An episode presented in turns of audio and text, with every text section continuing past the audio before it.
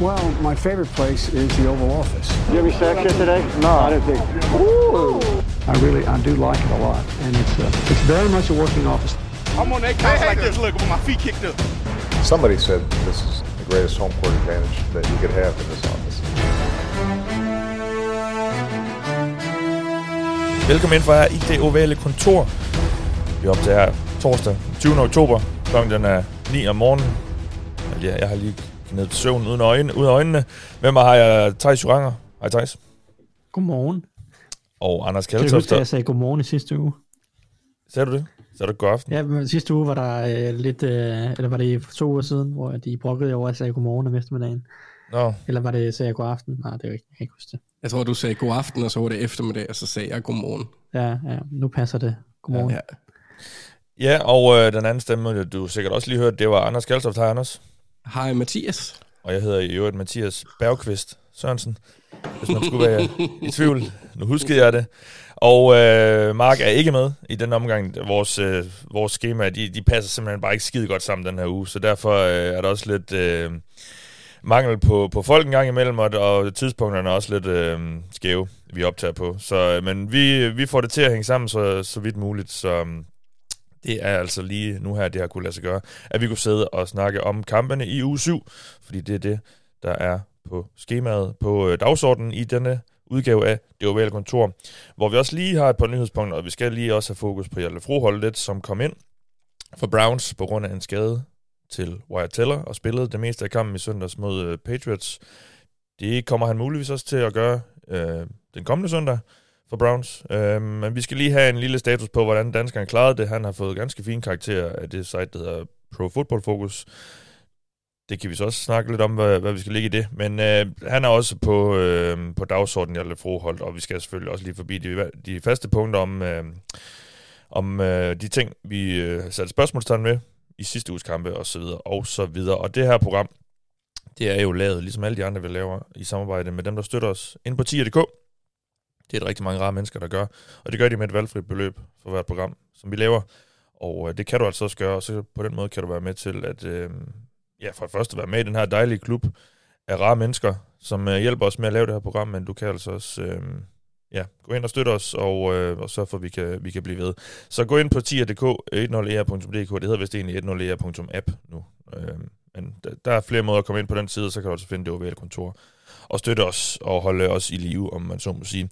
Nå, de har som sagt en nyhedsrunde, jeg har også, øh, det er det eneste sådan nyhedspunkt, det er, at Robbie Anderson, han er fortid i Carolina Panthers. Det var han øh, selv stærkt medvirkende til, eftersom han øh, blev pisse sur på øh, dele af trænerstaben under søndagens kamp. Øh, der var allerede snak om i forvejen, at der var lidt gnidninger i det der øh, partnerskab mellem de to parter, og øh, det kom så ud i lys lue i, øh, i sidste søndagskamp, som jeg ikke kan huske, hvem øh, var imod lige nu. Øhm, men øh, Robbie Anderson i hvert fald råbte og skreg og blev sendt i omklædningsrummet af Steve Wilkes, den midlertidige træner, og dagen efter var han så altså blevet traded til Cardinals, og det gav jo meget god mening, Anders, fordi at øh, de her må undvære Hollywood Brown i noget tid på grund af en skade. Så det er vel sådan lidt en en-til-en erstatning, selvom Anderson selvfølgelig ikke øh, fra dag et kan komme ind og, og, og tage Browns rolle, men, men det, det, ellers giver det vel mening for alle parter, det her, den her handel. Ja, umiddelbart. Jeg synes hele det der, øh, jeg synes hele den seance, vi så på sidelinjen, det var meget, meget spøjs. Altså, det virkede, øh, ja, jeg synes, det var utrolig spøjs. Men øh, Carolina er jo lidt ligesom øh, de Die Hard 4. Eller altså sådan, de, de, de, de virker til, at de bare vil sælge ud, eller i hvert fald prøver at skabe noget, øh, noget hvad hedder det, traction omkring deres spillere, men, men for Cardinals giver det jo god mening. Samtidig får de DeAndre Hopkins tilbage nu, Ja. øh, efter næste uge, ikke? Eller er det allerede nu? Han, havde, han fik seks kampe I den her uge. i den her uge, ja. Han er tilbage. ja. Så, så det, det kommer jo til at være en lidt anden form for, kan man sige, rolle, han får ind i, i forhold til Marquises de sidste fem uger, har han jo været en, en regulær wide receiver et langt hen ad vejen, og egentlig gjort det skide godt. Ja. Så altså, det er en nedgradering, synes jeg, men så får de jo så DeAndre Hopkins tilbage, og så kan det jo være, det kan, kan gøre noget. Mit problem er sådan overordnet set, at jeg ikke, det virker ikke til, at Arizona har en offensiv plan. Øh, men mere, at de bare sådan kaster, kaster ting på muren, og så ser efter, hvad der ligesom hænger fast. Ja. Øhm, så jeg ved ikke, hvor meget det ligesom gør. Jeg, jeg, har, jeg har meget lidt tiltro til, til Cardinals. Ja, det ved vi. Så de- de, det tror jeg ja, også, men- flere andre har. øhm, Ja, ja, ja. og det, det virker bare lidt som et hold, der er... Altså, det giver jo mening, men det er også lidt desperat. ja, ja. Nå, lad os gå videre til lige at snakke lidt om Hjalte Froholt. Danskeren kom som sagt ind for Browns i søndags mod Patriots, fordi at højre guard Wyatt Teller blev skadet. Og øh, der var Froholt altså første backup til den position, og han kom ind i Hjalte og spillede 55 snaps, altså han var inde på 55 spil. Øh, på 45 af dem var det kassespil, eller 42 var det så egentlig, fordi hvis man fraregner øh, spikes og sådan noget, så, så var det 42 kassespil og, og 10, øh, 10 løbespil. Og han er, øh, er som sagt blevet bedømt ganske godt af analysesitet Pro Football Focus, der, øh, hvor han rangerer som den, den 16. bedste guard ud af de 55, der spillede sådan en god portion snaps i søndags. Og det med en, en karakter, der hedder 69,6, og det er så ud af 100. Det vil sige, at han spiller noget over gennemsnit, jeg tror også, at deres gennemsnit er 60 eller sådan et eller andet. Men, men Ja, altså ga- ja. ganske hederligt, øh, ganske hederlig præstation, i hvert fald ifølge PFF af, af danskeren her, øh, Thijs, og jeg, jeg, jeg går ud fra, at du lige har kigget lidt nærmere på det. Der er også flere, der har spurgt, hvordan klarer han det, hvordan klarer han det? Og det er jo første gang, vi sådan rigtig har set ham, øh, i hvert fald for Brown spille sådan en god, øh, øh, god håndfuld, eller god øh, mængde snaps i, i en kamp. Altså, hvordan, hvordan klarede danskeren det? Og, og kan du følge den rangering, som, som PFF har, har, har ham? Ja, langt hen ad vejen egentlig. Jeg synes, og jeg synes faktisk også, det var en ret solid præstation. Ja.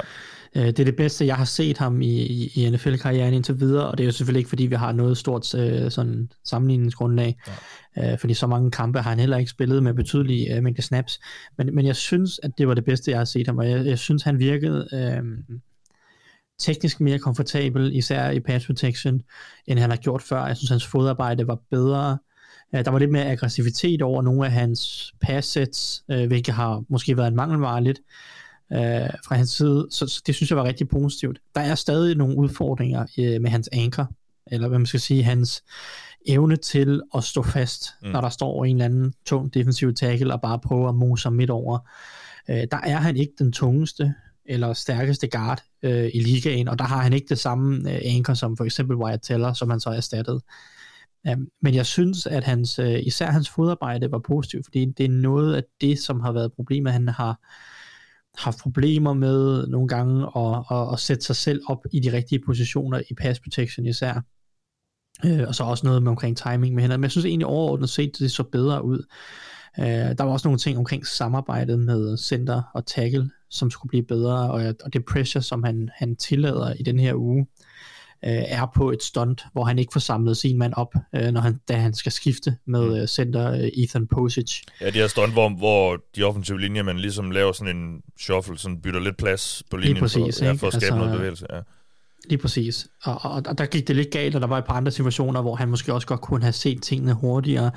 Øh, men det er, handler jo i høj grad også netop om at, at, at samarbejde med, med sine sidemarker, og, og, og det er jo noget, som der kommer han ind øh, som ny, og har ikke den samme kemi med dem. Øh, så det, det bliver jo forhåbentlig bedre, hvis han nu skal spille øh, flere kampe på den her guard. Og, og det, det for det første er det helt vildt fedt, at det er ham, der kommer ind. Ja. Øh, fordi da, da, da han startede sæsonen, der troede jeg, for det første sagde jeg jo, at han ikke ville komme på rosteret, fordi jeg troede, at han var, han var det yderste mandat, skulle jeg til at sige, på den offensive linje.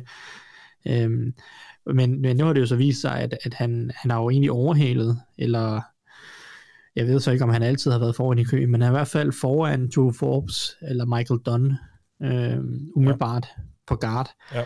Øh, og og det, det, er en, det, er jo, det er jo kæmpestort, øh, at være 6. mand på en offensiv linje, eller i hvert fald indvendigt være den, være den første reserven. Ja. Uh, det, det er virkelig, virkelig stort i, i sig selv, og noget, som jo netop uh, kan, man kan lave en lang karriere på, og bare være uh, backup-niveau. Men, som sagt, jeg synes præstationen var god, mm. langt hen ad vejen.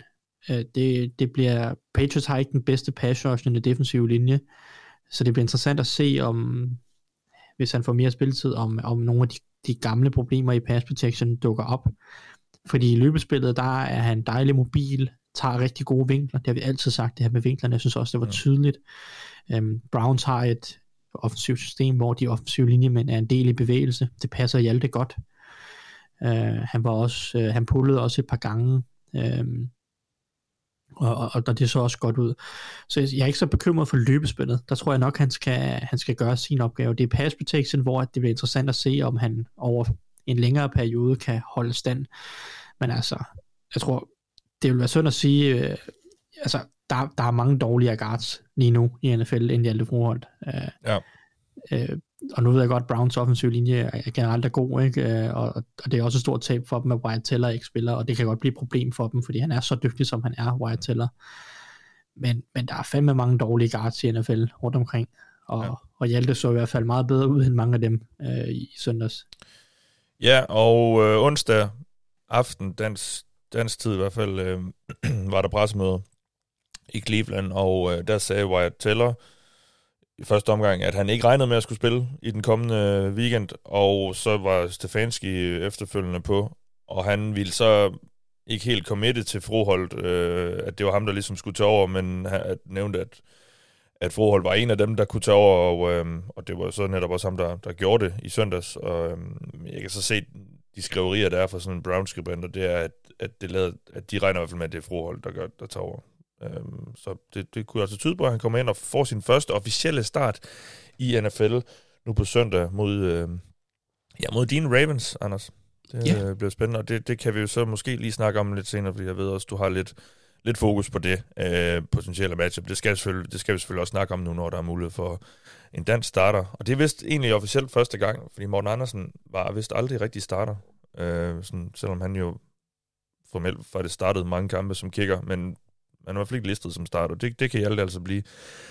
Um, men inden vi når til den snak, skal vi jo lige blive ved med, som vi sådan set også lige har, allerede har gjort, med at kigge lidt tilbage på, på det, vi så i, i sidste weekend. Vi skal høre, hvad I fik af svar på de spørgsmål, I gik igen til runden med. Anders, dit det omhandler noget med Zach Taylor. Ja, jeg sad jo ved siden af dig, da jeg så kampen. Ja, Øh, eller så, vi så jo lidt, øh, lidt bidder af den fra, på Red Zone. Jeg, jeg, så, jeg, jeg, lad mig sige, jeg sad ved siden af dig, mens du så kampen på din telefon. Ja, det er rigtigt. Øh, og, og der kunne jeg jo så se på reaktionerne, at øh, øh, jeg vil gerne se noget fra Zach Taylor, hvor han, han i scene sætter sine spillere på en måde, eller øh, der giver dem muligheder for ligesom at præstere. Men jeg synes stadigvæk, at det virker lidt på Bengals, som om, at de er afhængige af, at Jamar Chase laver et stort spil, øh, når de skal ramme noget dybt.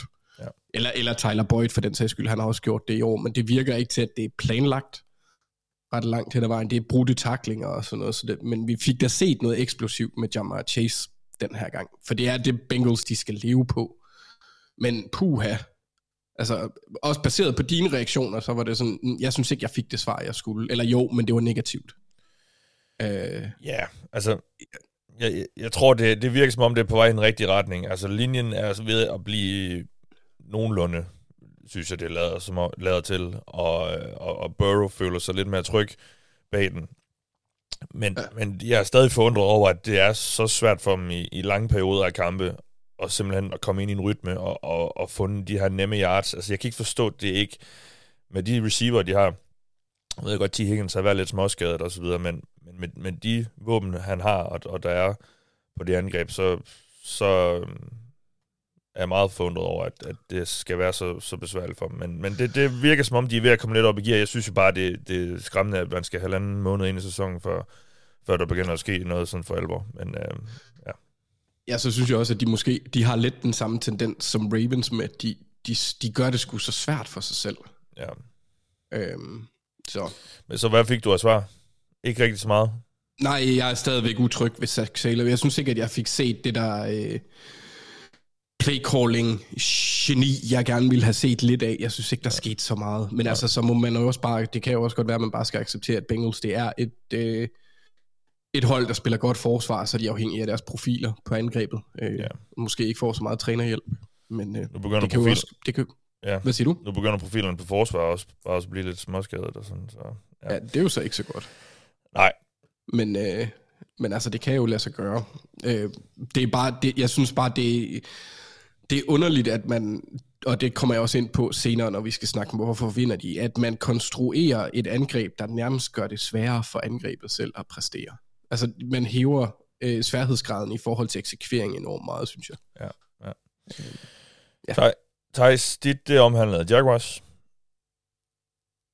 Ja, det gjorde det, og, og Jamen, det var jo mest fordi, at Jaguars startede så fint, så de tabte to kampe i træk, og så med det den her, altså havde de den her divisionskamp mod Colts, der virkelig, virkelig var afgørende på mange måder, uh, internt i divisionen, men også bare for deres generelle øh, formkurve.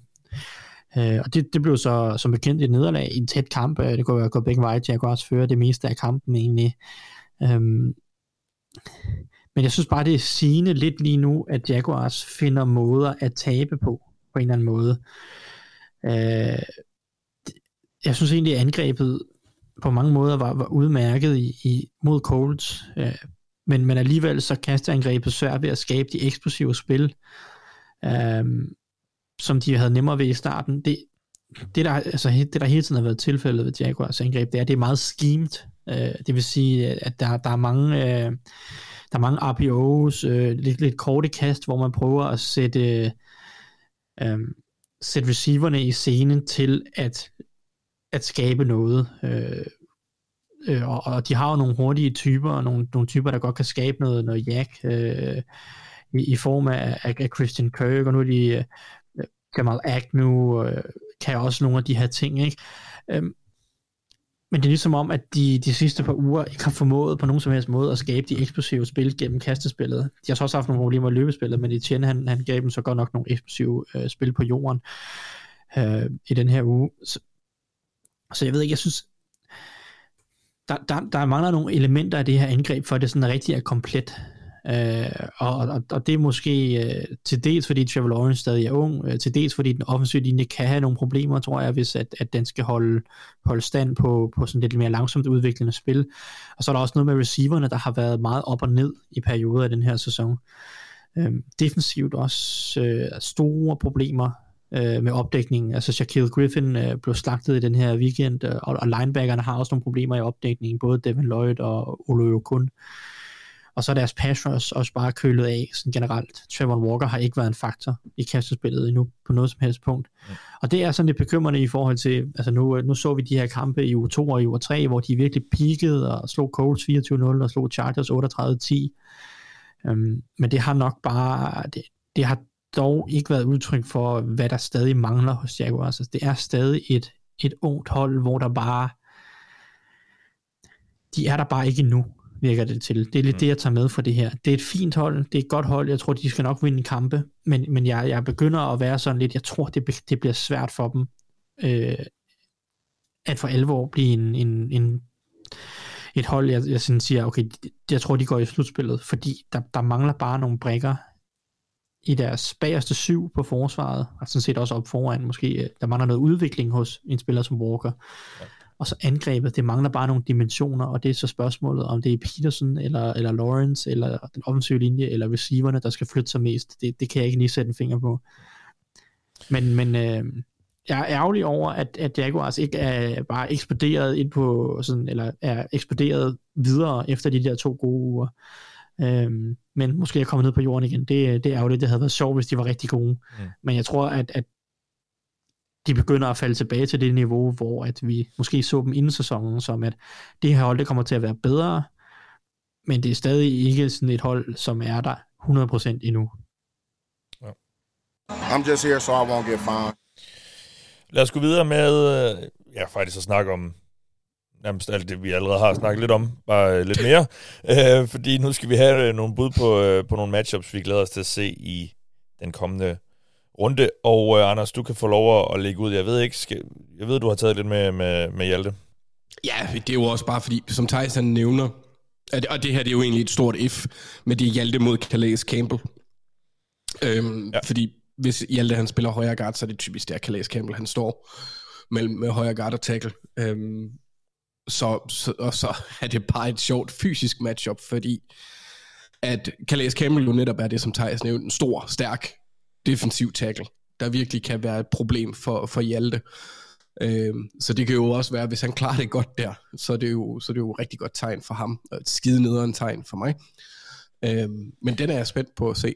Men, er det, ikke, men mit, det er vel netop uh, Hjaltes power, vi, vi lidt har været lidt bekymret for tidligere, eller hvad? det kan være, du lige kan hoppe ind her, Thijs. Sådan en type som, som Campbell er vel ikke den bedste for Hjalte at skulle håndtere? Det, det kan godt blive svært for ham, og, og der er også den faktor, som jeg måske ikke nævnte før, øh, Hjaltes længde. Han har jo nogle rigtig korte arme for Ja. ja. en NFL offensiv linjemand at være, og Calais Campbell er en af de højeste, længste defensive linjefolk, du overhovedet finder i NFL. Ja. Hans evne til rent faktisk at komme ind i brystet på Calais Campbell og, og, og styre ham, øh, bliver nok altafgørende for det matchup, øh, som Hjalte står overfor. Øh, og det bliver interessant at se, om, om han kan ja, øh, om han kan komme ind og, og, og få kontrol over blokeringerne, eller, eller om Campbell ligesom bare kan, kan trumle ham lidt, fordi at, at han ikke, ja, Hjalte ikke kommer ind i brystet på ham. Nå, tilbage til dig, Anders. Ja, men det var, det var sådan set, det var den korte. Uh, så er der den anden, som også, kan man sige, er taget lidt ud fra Thijs, det er den sådan set ikke. Men som vi også har snakket om før, uh, det er nemlig Trevor Lawrence mod uh, Don Wink Martindale, som jeg nu er begyndt at savne en lille bitte smule. Og som er defensiv koordinator i, i Giants. Ja, og som har øh, koordineret et af de mest overraskende forsvar i år, synes jeg. Ikke, ikke fordi det sådan er, er fantastisk voldsomt godt, men han får virkelig meget ud af det, og han spiller stadigvæk sin typiske sådan wing-stil, som vi så var et kæmpe problem sidste år, når spillermaterialet ikke var så godt efter alle de skader, Ravens fik. Meget aggressivt. Meget aggressiv. Han blitzer helt ufatteligt meget. Jeg tror, det er 66% af deres spil, der blitzer de på. Og Trevor Lawrence, han er i top 6 imod blitzen. Ja. Så det er sådan lidt 8 på styrke mod hvad? en Top, top, Hva? 6 på, top 6 på hvad? øh, next gen Altså i stats pa- imod blitz. Altså passer rating, eller... Ja, det må det være. Ja. Øh, det var, eller, ja, jeg, kan, jeg kan ikke huske helt specifikt. Han, jeg så sådan en, øh, en chart, hvor han lå rigtig højt imod blitzen. Ja. Ja. Rimelig effektiv der. Okay. Øh, jeg kan ikke lige huske, hvor min syge hjerne har ikke, øh, er ikke helt super vågen lige nu. så, øh, men men han, er, han, han har i hvert fald klaret det okay godt mod blitzen, og det kommer han til at skulle igen. Fordi Jaguars er også et sted, hvor altså, de er inde i en must-win-periode, selvom de selvfølgelig kun er, de, re, reelt set kun er én kamp fra førstepladsen, hvis man så går ud fra, at Titans og Colts taber. Øh, det kan de jo så ikke begge to gøre i den her uge, hvis jeg husker helt forkert. Øhm, men de skal jo til at være der, de er 2 og 4. Så, øh, og de andre, de hold vinder kampe, de ikke burde vinde. Så bliver det typisk svært. Så Jaguars, de skal til at have, have noget sig sammen, og der synes jeg, at det matchup er helt exceptionelt spændende. Ja. Øh, se, hvordan øh, The Prodigal Son, han, han klarer sig mod Trevor Lawrence. Ja, og jeg tror også, vi snakkede lidt om det i søndags, da vi alle fire var samlet. øh, Det var så nok, da mikrofonerne var slukket. Men, men det her med Lawrence, altså, eller jeg kan egentlig ikke huske, om det var i programmet. Øh, men altså, vi, det, så, det så jo spændende nok ud i starten af sæsonen, men ah, det, er som om, det er som om, det ikke lige helt kommer så meget videre med, med Trevor Lawrence. Jeg ved ikke, om vi skal til så småt at være lidt, lidt halvbekymret for ham, eller hvad? Altså, jeg vil stadigvæk vente en, en Ja, del. Jeg synes, Ja. ja. jeg synes nå, jamen, jeg kan godt forstå det, fordi i forhold til den fanfare, han kom ind i ligaen med, der var det jo Andrew Luck 2.0, ikke? eller John Elway. Det var de tre spillere, og Peyton Manning, fire. Dem der, hvor man nævner de der generationelle quarterback-talenter, der var han jo helt exceptionelt højt. Vi har snakket om ham siden, det ved jeg ikke, 2014, hvor han var freshman i high school. Um, så, så der er jo kæmpe forventning til dem. Spørgsmålet er jo så også om, hvor meget af vores forhold, eller ikke, øh, hvad hedder det, fortolkning og af spillerne her, øh, ligger op af en spiller som Patrick Mahomes, eller Lamar for den sags skyld, der går ind og lægger ligaen ned sindssygt hurtigt. Ja. Øh, hvor man kan se, selvfølgelig har de nogle mangler, er mere tydeligt med Lamar, men det, de kan godt gøre de på et rigtig højt niveau. Og der er, der er Trevor ikke så konsistent endnu. Øh, men altså, det, han, han er jo også en, ikke at han er uatletisk, det er han på ingen måde, men han er jo også en, en, en spiller, hvor tid vil hjælpe ham øh, i forhold til den mentale del af spillet og sådan noget. Sådan, altså. Så jeg, jeg tror stadigvæk godt, han kan komme op og få det der elite-niveau, men vi har ikke, Ja. vi har ikke været i nærheden af at se det endnu. Det er helt Nej. rigtigt. Det, det, det går ikke så hurtigt som, øh, ja, øh, Burrow, Mahomes, Lamar, hvem vi ellers har set over de sidste... Øh, selv Nå. Baker gjorde en hurtigere indtræden. Altså, ja, det er så gået den forkerte vej siden. det kan man jo sige. Ja. Jamen tak for det, Anders. Øh, Thijs, hvad har du øh, i udkig i denne runde? Jamen, jeg har jo jeg valgt at kigge på dine Bengals Ja. og deres matchup. Uh, det er faktisk ikke så meget på grund af Bengals, at jeg gør det. Det er mere fordi, at, at Falcons er, er et sjovt hold. Uh, de kan bare nogle ting. Det, det, det, de har også nogle, nogle klare mangler, Atlanta Falcons, men, men de, de, de kan bare noget. Uh, de har ligaens bedste løbeangreb, mål på DVOA.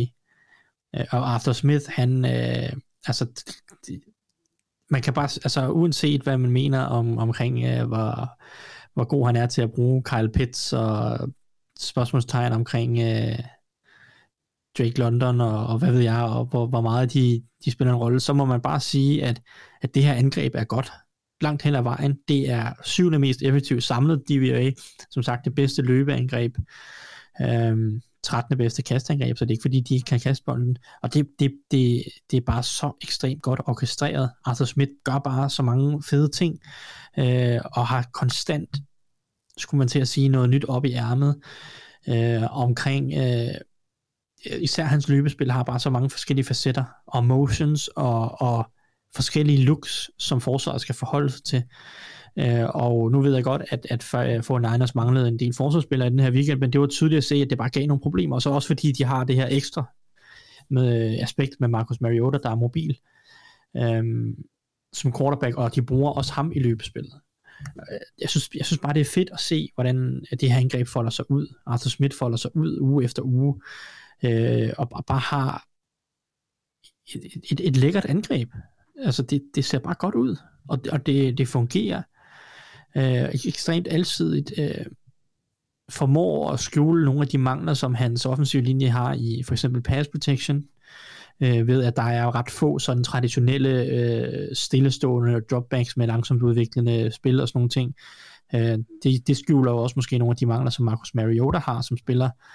Øh, og det, det, jeg synes bare, det er imponerende, hvordan han får rigtig meget ud af angrebet. Øh, også, også selvom at man virkelig savner, at han også bruger Carl Pitts øh, og, og, og nogle af receiverne måske lidt mere. Øh, så viser det bare, hvor dygtig han er til at skime ting åben, at han får en masse produktion ud af Olamide Sakius og øh, no-name running backs som Caleb øh, Huntley og sådan nogle ting, som, som altså, en spiller, jeg aldrig havde hørt om, som jeg synes ser spændende ud i, lige pludselig hos, hos Falcons. Øh, så det, det glæder jeg mig til at se mod mm. et Bengals forsvar. Og det her, det kommer i en matchup, og det er løbeforsvar, som jeg synes så shaky ud i weekenden. Det må du uh, rette mig, hvis du er enig, Mathias. Men mod Saints synes jeg ikke, det så ret imponerende ud. Nej, meget, meget lidt. Meget, meget, ja. meget lidt imponerende.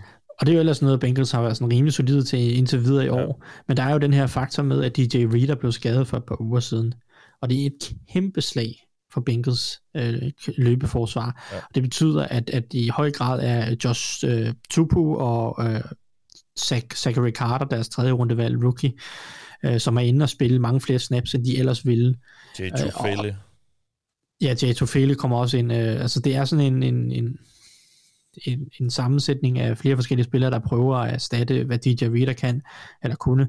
Øhm, og det er bare ikke gået særlig godt indtil videre. Øh, og mod Saints har de store problemer, og jeg glæder mig rigtig meget til at se, om, om Bengals kan, kan tætne det her løbeforsvar, øh, eller om de, kan have, om, om de har et modsvar mod, øh, mod Falcons øh, rigtig alsidige, dygtige løbeangreb, øh, hvor et, især en spiller som Chris Lindstrom øh, bliver nødt til at blive fremhævet som en, en fantastisk spiller, øh, Falcons øh, højre guard, virkelig, virkelig, virkelig øh, foldet sig ud her under, under Arthur Smith, øh, især i løbespillet, hvor han bare er et, et bedst. Øh, så så, så øh, det her matchup med den her Bengals defensive linje, der prøver at finde ud af, hvordan de skal stoppe løbet efter DJ Readers skade mod ligaens bedste løbeangreb, øh, det, det glæder jeg mig til at se. Ja. Jeg ved ikke, om jeg gør, men øh, det er øh, en øh, ganske god pointe, at øh, det, det kan blive lidt... Øh, lidt en udfordring for Bengals. Hvis, hvis forsvaret er lavet til at være på vej i den lidt forkerte retning, og, angrebet, så, som sagt, som jeg nævnte før, måske øh, for opadgående. Man kan sige, øh, jeg ved ikke, om du kan trøste med det her, men jeg så jo nogle, øh, jeg så nogle, nogle 49ers folk, der skrev, at øh, Arthur Smith havde været inde i, i kampen mod 49ers og bruge nogle af de motions og nogle af de uh, tendenser, som Shanahan har i sit løbespil, øh, og så, så lave de samme ting og give de samme looks på Falcons, og så gøre noget helt andet. Ja øhm, for at, at fucke med 49ers forsvaret, og, og de sådan, okay, det her det ser vi i træning hver dag, når, når, når, når Shanahan han kører sit angreb, og så gør de noget helt andet Falcons, fordi Arthur Smith han tegner noget, noget andet op, et andet koncept op, mm. øh, ud fra det samme look og den samme motion, eller et eller andet den stil. Øhm, så man kan sige, hvis nu, for, hvis nu Falcons begynder at kopiere lidt af Bengals løbespil, så vil det være, at det går bedre. Ja, for Bengals. Ja, det er det, jeg mener. Ja, ja, hvis de så begynder... Ja, men jeg ved så ikke, om Arthur ja. Smith han synes, at det er værd at kopiere noget, så det Zach Taylor gør. Det tvivler jeg meget på. Nå, lad os skynde os videre. Why? Why? Why? Why? Why?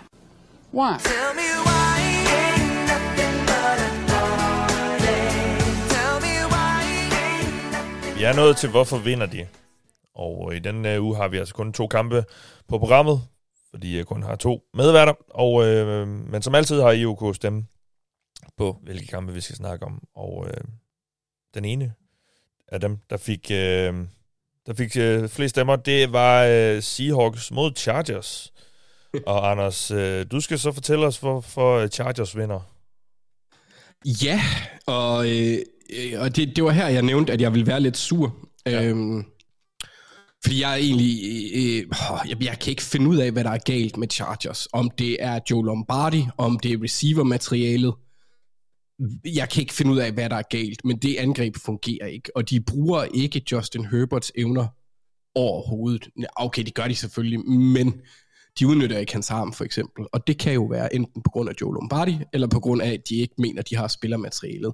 Men han er i bunden af ligaen i uh, intended air yards per kast. Uh, øh, han er sådan set, uh, ja, han ligger sammen med Matt Ryan og Bailey Zappi. Daniel Jones, Matthew Stafford og Kirk Cousins på det punkt. Ikke? Der havde man lidt forventet, at sådan en stor uh, robotmand som ham, der er... Uh, ja, det ved jeg ikke, det er jo lige før, han er, han er Thanos med øh, alle Infinity Stones, sådan rent fysisk, ikke? At de så beder ham om at spille gammel Drew Brees angreb, det synes jeg er lidt skræmmende. Så jeg vil gerne have, at Joe Lombardi og, og Chargers, de tager fat og begynder at presse bolden en lille bitte smule. Prøver, prøver at udnytte, at de har en meget talentfuld quarterback. Og det, det synes jeg ikke rigtigt, de har gjort i år endnu. Øhm, og Seattle har heller ikke rigtig spillet forsvar før weekenden. Øh, så det er jo mulighed, der mulighederne er der. Og det er også lidt en sjov øh, matchup, fordi hvis det er sådan, at de skal gå dybt, så skal de jo nok bruge Mike Williams lidt. Og der er der et matchup i kampen, som bliver enormt spændende med rookie Tariq Woolen, som er en høj og hurtig spiller, med, med, der har haft en interception i, i hvert fald i de første fire kampe. Ikke? Så altså virkelig, virkelig også startet godt. Ja. Men for Chargers, der er det altså for aktiveret øh, Justin Herbert på angrebet. Øhm, og så hver, ja, få gang i øh, fortsæt, som de gjorde. Altså, de har også kørt med Eckler og sådan, men det hele, det virker bare sådan lidt rodet. Jeg synes, at der, ja, de skal have gang i Joe Lombardi. Og så på, øh, ja, på forsvaret, hvad forvirrer, men der, ja, der, der er noget råd der, synes jeg. Fordi JC ja, Jackson, for eksempel, han, uh, han har været en forfærdelig signing indtil videre i år. Uh, han blev bænket. Jeg ved ikke, hvorfor jeg har begyndt at have den der tilgang til at nedtale mit hold ned. øhm, men der er nogle problemer hos Chargers. Jeg synes, det virker rodet. Øh, og det er også derfor, det er svært at finde en klar plan på, hvordan de skal vinde den. Fordi hvis de tilgår den, ligesom de har gjort de seneste par uger, med Death by a Thousand Paper Cuts og 40.000 kast til Austin Eckler, ikke? så bliver det fandme svært. Fordi Seahawks er ikke et dårligt angreb. Øh, det er ikke, det, det, så, altså, så jeg tror ikke, at de kan, de kan lade den af. De bliver nødt til lige at sætte speederen lidt mere i bund. Øh, så få aktiveret Justin Herbert på angrebet, få inkorporeret Mike Williams og også andre selvfølgelig. Øh, gør ja. noget andet. Ja. Jeg, jeg, jeg er simpelthen så frustreret over Joe Lombardi. Og, og jeg ved ikke, om Thijs kan komme ind, om det er bare, altså er det spillermaterialet, er det en sød blanding? Hvorfor kan de ikke få gang i Herbert? Jeg forstår det ikke. Nej. Jamen, det er jo det spørgsmål, øh, vi alle sammen øh, har angående det her hold, og, og jeg ved ikke, om vi også skal til at snakke lidt om, om Brandon Staley. Altså, vi, vi var vi hoppede ret hurtigt på, øh, på hype-toget for Chargers generelt, men også angående ham, øh, fordi vi godt kunne lide hans aggressive mindset sidste år. Og så i år er han bare helt konservativ, og, og det virker som om, han er, han fuldstændig har vendt på en tallerken øh, i forhold til, til alt det her med aggressivitet, og hvornår skal man gå på den, og hvad, hvad tør man, og så videre. Øh, og, og, og forsvaret sejler, og øh, ja, altså... Ja, jeg er også sådan lidt øh, i, i vildrede angående det her hold. Ja, altså det eneste sådan positivt er, det er, at Jeremy Salyer, han har egentlig gjort det fint på venstre tackle, øh, efter, yeah. efter øh, Rashawn Slater, han blev skadet. Ja.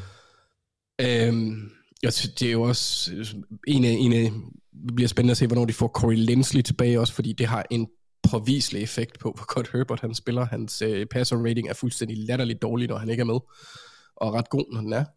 Øhm, men det virker bare et hold i uro, og et hold uden en plan Ja, for deres, både deres forsvar og deres angreb. Og i forhold til forventningerne, altså papirholdet, kan man jo sige med Chargers, at de var et, ja, altså de var et papirhold. Jeg synes, at inden sæsonen, der var de måske en af dem, der havde de den sådan, stærkeste balancerede roster øh, bag ved Bills.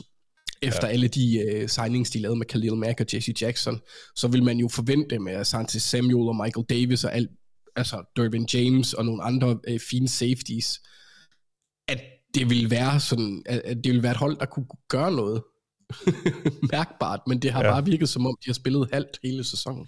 Ja, ja, som du siger, Jesse Jackson er bænket, Nasir Adderley er, hvis, er der også blevet bænket, øh, hvis ikke jeg tager meget fejl. Så er der så Joey Bosa, der har været skadet, og, og, og, Sla- og Slater på angrebet, der er skadet, og ja, men altså... Ja, det, Altså, vi, vi, det er vi, lidt håbløst. Ja. Men jeg ved ikke, om Jamen- det og om der måske, måske er der også lidt panik for dem selv, fordi de er sikkert, helt sikkert også havde regnet med, jo, at de, de skulle være en, en top-contender, og det kan de jo også stadig nå at blive. Men ja, det har godt nok ikke set ud, som vi troede, det, det ville. Nej, men det kan jo også have en effekt på det, du sagde i forhold til, at, han, at, at Staley han er mindre aggressiv. Det kan godt være, at han, han coacher lidt mere bange nu, Ja. end han gjorde før. Ja, det vil måske være lidt meget sagt, det vil, men, men altså, man kan jo aldrig vide. Ja, eller jeg ved ikke om... Nu, jeg hørte øh, The Athletics NFL-podcast med Robert Meister. Han havde Amazons øh, analytics-fyr, altså dem, der sender Thursday Night Football, som de gør på sådan en meget nytænkende måde med, med en masse analytics øh, og, og tal og sådan noget. Øhm, og, og han sagde, han- hans teori angående Staley var, at, at nu havde at Staley troede mere på sit forsvar nu, så derfor var han ikke så aggressiv i forhold til sit angreb. Altså derfor var han ikke så øhm, så bold, eller hvad skal man sige, ja, aggressiv, øh, modig i forhold til de chancer, han turde tage på angrebet, fordi han nu, nu fordi at han, eller det for, var forestillingen i hvert fald, at han stolede mere på sit forsvar. Måske kan det være en af årsagen. Det har han så måske ikke så meget grund til, fordi det, det fungerer ikke særlig godt, men, men det kunne være en af årsagen til, at han har trukket følgehunden lidt til sig i forhold til de der aggressive beslutninger på angrebet. Um, nu, nu endte det jo så med at blive sådan lidt negativ snak om Chargers, men jeg ved ikke, skal vi lige opsummere, hvor, hvorfor vinder de så over Seahawks? Uh, fordi at, at, at øh, de, de gør altså, alt de- det, de skulle have gjort, eller hvad? Det, Ja. Men det, det er jo også lidt ringe håb her måske. Nej, altså jeg tror, at de kan, de kan godt, hvis, hvis øh, den er nok den mest realistiske måde at vinde på, ikke, ikke det jeg gerne vil have, det er, at jeg vil gerne have, at de åbner op og får aktiveret ham en lille bitte smule mere. Øhm, men jeg kunne godt se, den måde Chargers vinder på, altså hvis de fortsætter på samme mølle, så skal de spille relativt sikkert, øh, ikke sikkert, men deres fejlmagen er meget lille. Justin Herbert øh, skal være effektiv. Mm. Det er angrebets måde at, at vinde på. De kan godt finde matchups på forsvaret, der passer til dem. Øh, tight ends er også et, et, et godt mål øh, for Chargers. Og så på, på forsvaret, der tror jeg, at Dervin James han bliver en øh, central spiller i forhold til, hvordan man kan påvirke Gino, øh, Gino Smith. Så han skal have sig en god kamp der. Øh, men jeg tror, det bliver sådan en, for Chargers bliver det en profilafhængig, og det er jo selvfølgelig nemt at sige, men altså, det er et hold lige nu, som er hæmmet. Øhm, så de skal have deres de skal have deres stjerner til at spille, og så skal man håbe, at deres træner ikke, øh, ikke bagbinder deres arme undervejs. Ja. Nå, så, så lad os høre, hvordan, øh, eller hvorfor Seahawks vinder. Ja, jeg vil jo, altså Seahawks har jo generelt set i sæsonen haft et rigtig dårligt forsvar. Uh, men det har været, der har været ret mange forbedringer, synes jeg egentlig, uh, på det her forsvar de seneste par uger, og, og det, det er måske også meget naturligt, tænker jeg, fordi det er, et- det er et ungt forsvar, der har Øh, uh, startet to rookie cornerbacks øh, det meste af sæsonen, øh, og et par andre unge spillere, både op foran, men også øh, øh, på linebacker. Og, og, og det ser ud som om, at det begynder at blive mere og mere øh, sammentømret og Anders øh, nævner også, at, at netop at Terry Woolen har fire, eller interception i de sidste fire uger. Øh, der begynder, nogle af de her rookies begynder at lave nogle spil. Øh, og, og jeg synes, der er den her fremgang øh, i Seahawks secondary, som, som tegner lovene for en evne til at begrænse Herbert og, og det her Chargers angreb, som Anders også helt øh, retfærdigvis brokker sig over, er ekstremt uinspirerende øh, med alt for mange korte kast i forhold til, hvad hvad Herbert og øh, øh ja, kan som quarterback. Um, en anden ting, som Chargers angreb øh, lider under, det er, at de angriber banen meget lidt, øh, eller hvad, midten af banen meget lidt. Øh, når vi, altså, når vi kommer forbi de første 5 yards, 10 yards, øh, så ligesom at angribe, hvad hedder det, mellem hashes øh, lidt ned ad banen, øh, hvilket er vigtigt i, nu, i nutidens NFL, hvor rigtig mange hold spiller med to dybe safeties øh, i et 20 high øh, system, så vil der være plads lige ned gennem midten af banen, og der er også øh, nogle af måderne at slå det her på, er også øh, Øh, typisk nogle krydsningsruter hen over midten, og der har Seahawks haft det rigtig, rigtig svært med nogle af de ruter i år, men, men Chargers er ikke et hold, der angriber det her ret meget. Det samme er Cardinals for øvrigt, altså Cardinals er heller ikke et hold, der er ret gode til at angribe midten af banen, og det så vi jo så, at det betød, at Seahawks forsvaret havde deres bedste præstation hidtil i sæsonen, og, og der kunne man godt forestille sig, at det er noget af det samme, at, at Seahawks forsvar på den måde passer rigtig fint til Chargers, fordi de bliver ikke udfordret på det, som de har haft svært ved. Fordi de har haft svært ved øh, linebackersne, øh, Cody Barton, Jordan Brooks, øh, nogle af deres safeties, altså Josh Jones, øh, som er, har været der strong safety, har haft problemer med at forsvare midten af banen, når der kommer de her ruter hen over midten, og, og især mod play action. Man kan så sige, at Chargers bruger en, en del play action, men de bruger det sjældent til at angribe midten af banen. Øh, og, og der, øh, det tror jeg vil passe Seahawks forsvaret rigtig, rigtig fint. Øhm, så, så er det det her Chargers forsvar, som Anders også nævner, så har JC Jackson, han var, altså Nasir Adderley var tilbage igen mod Broncos, det var bare for en enkelt kamp, han blev bænket. Øh, men, men JC Jackson blev bænket i, her mod Broncos i løbet af kampen, og øh, så godt nok ser ud til at skulle starte igen, men de har haft store problemer udvendigt i deres coverage. Altså det Samuel Jr. har heller ikke spillet så godt. Altså mod dygtige receiver som DK Metcalf og Tyler Lockett. Øh, vi så sågar Dwayne Eskridge, eller vi begynder at se øh, lidt mere til ham. Øh, det kan godt blive et problem for Chargers forsvaret, fordi Seahawks udfordrer dem rigtig meget øh, på, på, på nogle af de punkter, hvor de, som, som I også snakker om, har haft problemer i år. Øh, så vil jeg også sige, at Chargers har et af de sådan lidt mere tvivlsomme løbeforsvar, og Seahawks er så det første Seahawks angreb, jo skal vi måske oprise sådan helt generelt, har været rigtig stærkt i år. Ja. Øh, det tredje bedste kasteangreb DVOA-mæssigt, det 12. bedste løbemæssigt, øh, det fjerde bedste overall. Så det er altså et godt forsvar, som Chargers møder. Og Angreb. det er et godt angreb, som Chargers møder. Tak. Og, og, og jeg synes, der er muligheder, som sagt, både for at Metcalf og Lockett kan angribe dem, men også for at Kenneth Walker og hans eksplosive løbestil bag den her offensive linje, som er rimelig gode runblocker, at der er noget potentiale for, at de kan ramme Chargers, og, og at Seahawks angreb i måske i højere grad end Chargers' angreb kan kontrollere kampen lidt mere. Mm. Øhm, så, så det synes jeg, der er rigtig meget potentiale i.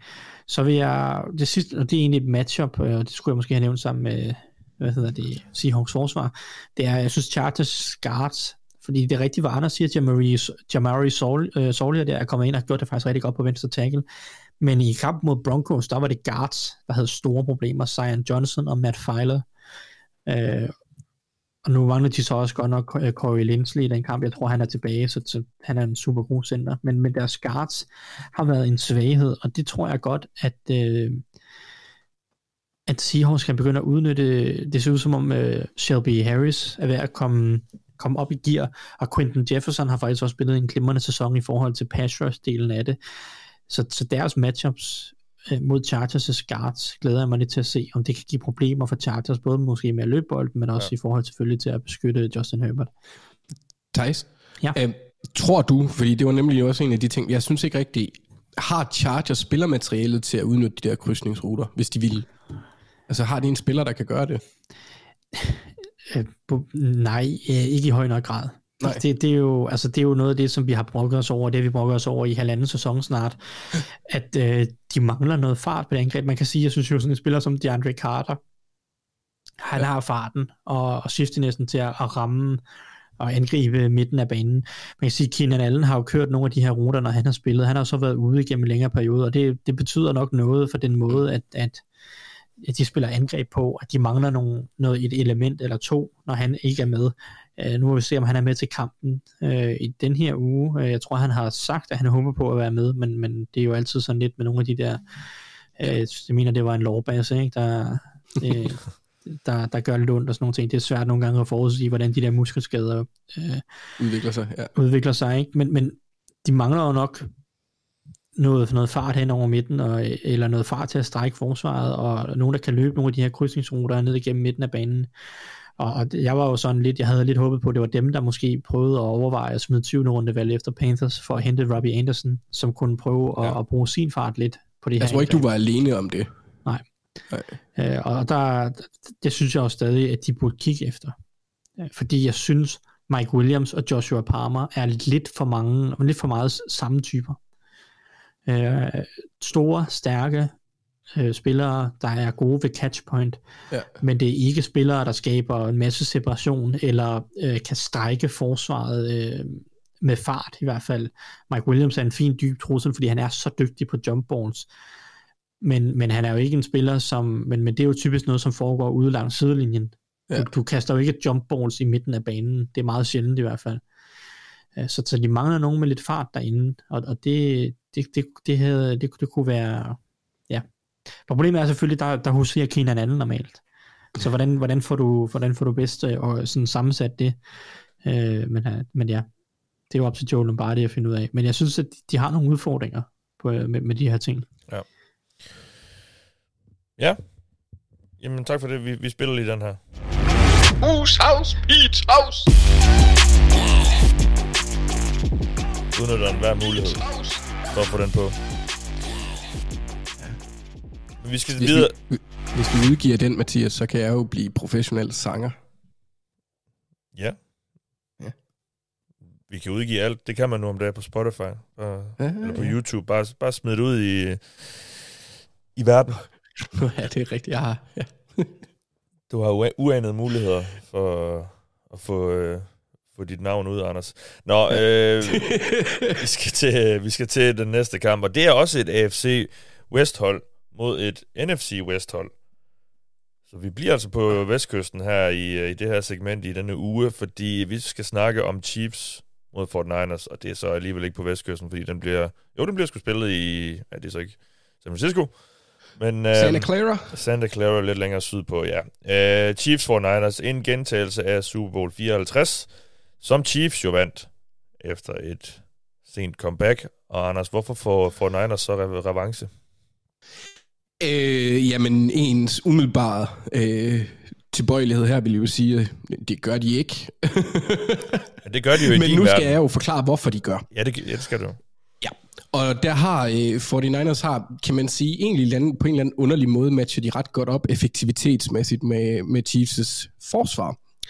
Fordi man havde jo, eller jeg har i hvert fald en forventning om, at øh, 49ers de er gode til at, at, at skime løb og løbe bolden. Men de har faktisk været relativt effektive til kastet. De er nummer syv i år indtil videre. Og så har, oh, undskyld, og så har de en del øh, playmakers efterhånden. Jeg synes, Brandon Ayuk kan vise sig i momenter. Øh, I hvert fald i weekenden scorede han to gange. Øh, så så på, på, øh, på matchup-delen i forhold til forsvaret, der synes jeg, at 49ers skill position spillere øh, har en fordel over for, over for Chiefs. Selvom øh, Chiefs egentlig er okay til at stoppe løbet. Øh, og det er her, hvor min overraskelse kommer lidt ind, fordi 49ers vinder i den her kamp gennem kastet. Gennem Debo Samuel, Jimmy G, Brandon Ayuk og... Øh, Øh, jeg skulle at kalde ham Garrett Bowles, men det er George Kittle. Ja. Øh, det er bare den der, han ligner sådan en... Øh, han ligner en mand, der har, der har boet og levet hele sit liv i en trailerpark. Ja, det gør han Ja. faktisk. Ja.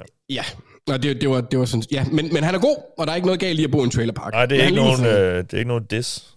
Nej, nej. Han er, han er sådan en rigtig grinder. Øhm, men det, det tror jeg egentlig godt, at det kan lade sig gøre. Øh, vi spiller effektivt, og så er det selvfølgelig med, med Jimmy G, skal man jo altid sige, at han skal ikke lave en Jimmy G-ting. Og det synes jeg egentlig heller ikke, han har... Nu har jeg ikke nær set kampen i weekenden, men, men det har ikke været voldsomt med de der ting. Der var lige der, hvor han, hvor han redder sig selv fra en pick 6 ved at træde ud over øh, endzone og sådan noget. Men ellers så har det jo været okay. Han er, det, er et, det er et fint hold, men problemet for mig er egentlig, at det, der er synet, det er, at for Niners, de skal vinde på forsvaret. Og det tror jeg ikke, at det er der, de kommer i den her kamp. Altså, det forsvaret er godt. øh, for pokker da. Men de mangler jo stadigvæk Bosa, og det gør altså bare en kæmpe forskel, når du skal møde et øh, opgraderet, i forhold til sidste gang, de mødtes, et opgraderet øh, Chiefs-mandskab med en øh, bedre, bedre offensiv linje, i hvert fald den indvendige del er noget bedre. Og så øh, øh, går det jo egentlig fint nok for Chiefs. Det er jo ikke et dårligt hold, kan man sige. Så det er... Jeg har ikke den store tillid til, at forsvaret kan, kan diktere kampen, så angrebet skal følge med. Og så tror jeg, at det bliver en kamp, hvor at, øh, det handler om at give Patrick Mahomes under 13 sekunder til sidst. Så det bliver, det bliver en tæt kamp, hvor den, der har det sidste drive, vinder. Øh, hvis der er øh, mere end 13 sekunder tilbage, når Chiefs får bolden. Ja. Så, så på, på, på forsvaret, der, der vil jeg sige gennem kastet. Øh, og så øh, profilerne med Ayuk. Jeg, jeg, jeg, har særlig, jeg ved ikke, hvorfor jeg har sådan en eller anden fornemmelse af, at Ayuk kan eksplodere lidt i den her weekend. Øhm, og Jimmy G spiller, spiller fint. Om det er sådan nok, det, det tror jeg så ikke. Men, men det kan Nej. godt lade sig gøre, men det bliver en tæt kamp i, i, i min optik, hvis 49ers de skal vinde den. Øh, jeg tror godt, at Chiefs egentlig kan få et blowout, men i en, i en 49ers sejr, der kunne jeg se sådan, sådan det ved jeg ikke, 24, øh, 22 eller sådan noget. Ja, okay. Så er der også lige en safety pakket ind et eller andet sted. Du prøver øh, efterligne Romo, der kaldte 24-20 til Bills. Ja. Ej, jeg tror ikke, han kaldte den til Bills, men han sagde i den kamp, at det lignede en 24-20-kamp eller sådan noget, tror jeg. det blev det så også. Øhm, han har stadig lidt magi, Romo. Ej, det, det har han. Øhm, ja, mere for dig, Anders, eller skal vi... Nej, jeg, jeg synes egentlig, det, at det var, det var, det var mine fokuspunkter, ja. sådan, og hvad, hvad jeg i min mentale tilstand lige kunne overskue. Jamen, det er fair nok. Vi, øh, vi er lidt rustne i den her uge. Ja, ja, ja. ja, ja. ja. Thijs og dig er i topform. Nej, det er jeg, jeg er ikke. Jeg er heller ikke. Men Nå, øh, jeg, jeg tror ikke, jeg er lige så syg, som du er. Men det er godt, vi har dig med, Anders. Vi er glade for det. Øh, Thijs, nu skal du fortælle os, hvorfor Chiefs igen får skovlen under 49ers. Jamen lad os starte med det åbenlyse. Altså Chiefs har jo et rigtig godt angreb. Øh, og, og, og selvom at 49ers' forsvar er top-notch, øh, så er jeg helt sikker på, at, at Seahawks nok skal få scoret nogle point. Øh, det er det næstbedste kastangreb i DVOA. Øh, vi så mod Wobils, som også har et rigtig godt forsvar. De kan stadig godt flytte bolden, de kan stadig, stadig godt skabe eksplosivt spil. Det kunne være blevet til lidt mere, og der var et par turnovers, der gik imod dem øh, som, som de måske ikke laver hver uge Chiefs. Og så vil jeg også sige, at det her for Niners forsvar, som har været så godt indtil videre, det er rigtig banged up lige nu. Det er, der, der er mange skader. Øh, Emmanuel Mosley er ude, og Javon Kinlaw er ude. Øhm, vi må se, Moody om, Ward, blev han ikke også skadet? jo, jo, altså Jimmy Ward, øh, Nick Bosa, øh, Hufanga, øh, Eric Armstead, Samson Ebukam, de, er alle- de, de er alle sammen tvivlsomme lige nu til den her kamp. Ja. Øh, hvis de alle sammen spiller, så er det jo, så er det jo fint, og, og selvfølgelig vigtigt for 49ers, men jeg synes, vi så også i weekenden, hvor meget den defensive linje led under, at Nick Bosa ikke var med. Øh, det, det synes jeg prægede dem helt tydeligt. Så det, det her øh, ellers ret skræmmende 49ers forsvar, det øh, er mere til at tale med, end man måske ellers lige skulle tro. Øh, fordi lige nu er, er jeg stadig ikke super tryg ved deres dybde i deres secondary. Øh, jeg synes stadig ikke, altså, de har en rookie inde, øh, som, som nickel i Samuel Womack, øh, spillere som, hvad hedder han, Lenoir, øh, kan også godt angribes, øh, deres, deres anden, anden års øh, cornerback ud af Oregon. Øh, så, så jeg synes, deres secondary er til at angribe, og hvis de så mangler, nu mangler de jo i hvert fald Kindler, men hvis de så mangler Epokam, Armstead, Bosa, øh, en eller flere af dem, så begynder deres pass rush også at lide, og, og er der noget, man skal have, hvis man skal slå Mahomes, så er det et godt pass rush. Så, øhm, så jeg tror, at Chiefs kommer til at skrue point. Så er spørgsmålet, kan Chiefs øh, eller kan 49ers følge med? Øh, og, og det er jo så det, som er det interessante, fordi som Anders siger, for Niners har ikke været super effektive til at løbe bolden i år. Øh, den omsøgende linje har ikke den samme dominans som i løbespillet. Der er også noget med running backsene, at de ikke har den samme eksplosivitet i deres løbespil lige nu, øh, med, med, med Elijah Mitchell, Mitchell ude. Øh, Så, så, så de har været afhængige af, at kasteangrebet og Jimmy Garoppolo øh, har kunnet lave de her spil, har kunnet flytte bolden. Øh, og, og det er jo sådan, det er gået okay, som Anders siger, men spørgsmålet er, kan han virkelig følge med Mahomes? Og så en ting, som jeg er bekymret for med Jimmy Garoppolo, det er jo, Han er en fin quarterback på rigtig mange punkter, men han er ikke skarp under pres. Han er ikke god, når der er pres på ham. Det har han aldrig været, det har han heller ikke i år. Hvis du kigger på alle statistikker under pres, det er ikke der, Garoppolo er komfortabel, fordi han, han kan blive urolig i lommen, han går lidt i panik, tager nogle dårlige beslutninger, tager nogle sacks, løber ind i nogle sacks, og, og, og det er bare den spiller, han er. Og det møder så et Chiefs forsvar, som hvis styrke har været at skabe pres på quarterbacken. Øh, de har, det, den, de har det fjerde, den fjerde højeste pressure percentage. Øh, Chris Jones har været et gedint monster i år. Uh, og ja, han burde have udmærket arbejdsforhold mod en, en indvendig offensiv linje bestående af Aaron Banks, Jake Brendel og Spencer Burford, som har spillet okay, men det er altså nogle uerfarne, nogle, nogle ikke, det er ikke lige Quentin Nelson og Zach Martin, de har stående derinde øh, for de Niners.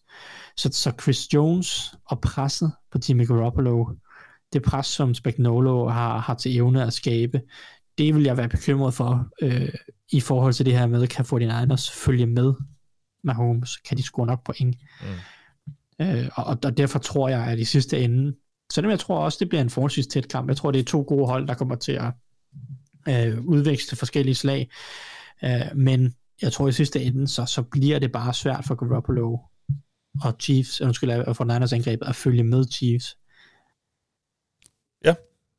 Tak for det, Thijs. Vi fortsætter vores øh, snak om nogle af matchupsene her i uge 7 ved at, at få jeres bud på, eller for, ved at høre, hvilke spørgsmål I gerne vil have svar på i denne uge. Og Anders, øh, hvad, øh, hvad er du på udkig efter? Jamen, øh, jeg vil egentlig gerne kigge lidt på, hvor, hvor, hvor gode er Jets. Er, er, har de virkelig fået, øh, fået vendt skuden og fået skibet på ret kurs? Efter en lidt dårlig start har de jo øh, ja, fået noget medvind i, i sejlene. De er øh, nummer to i AFC East med 4 og 2. De, øh, over de sidste tre kampe, øh, de, de snitter i år, snitter de omkring lige under 24 point per kamp, men de sidste tre har de scoret 30,3. Øh, og det passer jo sjovt nok sammen med, at, at Zach Wilson kom tilbage delvist. Det har så ikke været hans skyld, Nej, det er så det, ja. Ja, men øh, forsvaret, special teams og running backs, øh, Mike LeFleur fik da en herlig weekend øh, og må glæde sig sindssygt meget til den næste familiesammenkomst. For øh, han fik da godt nok tryllet rundt om hans, øh, hans, øh, Bror. hans brors øh, ansatte i Joe Barry, øh, den defensive koordinator for Green Bay, der har, har det svært. Men det var virkelig sjovt at se, hvad Jets de havde på banen. Det, det, øh, jeg ved ikke, om det er et jet sweep trap løb, de laver med Brees Hall. Øh, den han tager til, til endzone, eller i hvert fald tæt på. Det var jo et helt tosset øh, spil. Altså det så helt, helt vildt mærkeligt ud, synes jeg. Sådan der, hvor at, at hele midten bare åbner sig op på en eller anden måde. Men jeg synes, det er interessant at se, fordi forsvaret har nogle vanvittigt sjove brikker vi, kan, vi, har, vi har snakket meget om sovs, ikke? Og, eller Sovs, og han, han har været fremragende. Quinnen Williams er begyndt at vise noget. Mm. Øh, han var, han var, øh, han er, han er, det, det monster, som Tejs havde, øh, havde set i college, og jeg kan ikke huske, om han, om, om, om han havde dem som en af de bedste spillere, han havde set, men han var i hvert fald højt rangeret øh, det år. Og det er fandme dejligt at se ham i gang, det store monster. Og hele sådan atmosfæren omkring det i forhold til, hvordan Jets så ud i starten af sæsonen. Det er det der sådan Robert Saleh-typen, der den der lidt rah-rah guy, når det begynder at gå godt, så kan det virkelig blive spændende. Så jeg er rigtig spændt på at se, hvad det er, de vinder på. Øh, om, og, og om angrebet ligesom kan få øh, komme lidt i gang øh, mod et ret uhyggeligt forsvar. Og, øh, I Danmark. Ja, lige præcis. Øhm, så, så hvordan, hvordan de ligesom... Det, man kan jo sige, det er jo et hyggeligt forsvar, men samtidig så kan man jo også sige, at de andre aspekter af Denvers hold gør jo nok, at Jets har en lille fordel der.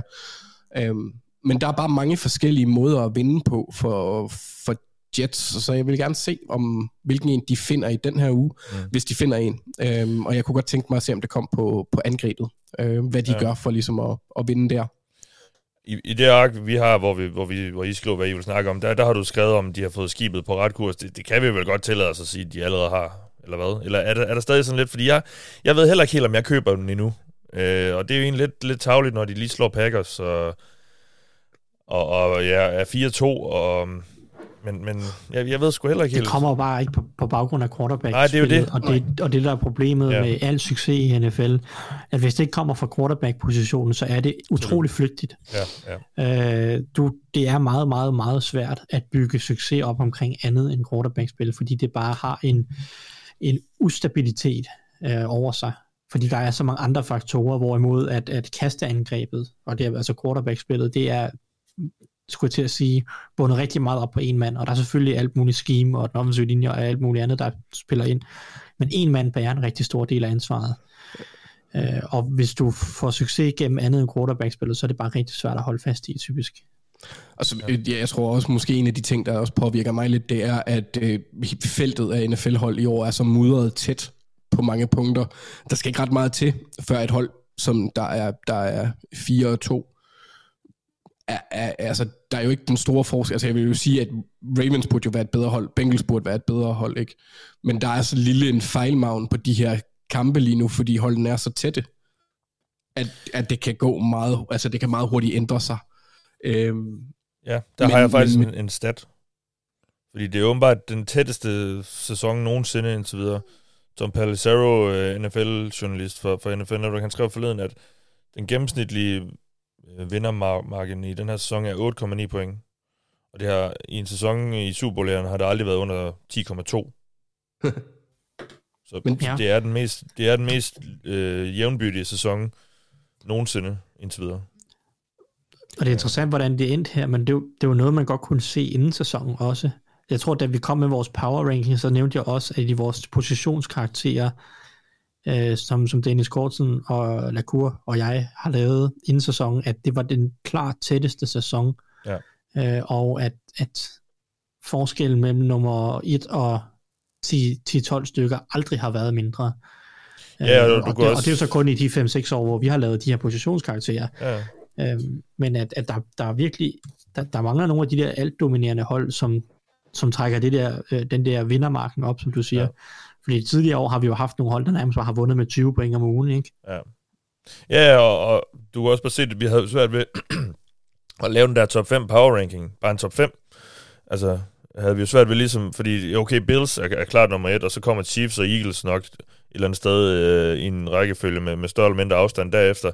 Men, men, men, men når ud over de tre hold, jamen så kan du, der er jo fem hold, der kunne være nummer 4 eller 5, eller sådan, altså, det, det er virkelig tæt der øh, lige under toppen, i hvert fald synes jeg. Altså, der er en helt kæmpe gruppe af hold, hvor jeg sådan, ja, jeg aner ikke, hvad jeg skal tro om dem nærmest. Fra uge til uge. Ja. Øhm, det synes Ja. jeg også er meget sigende. ja.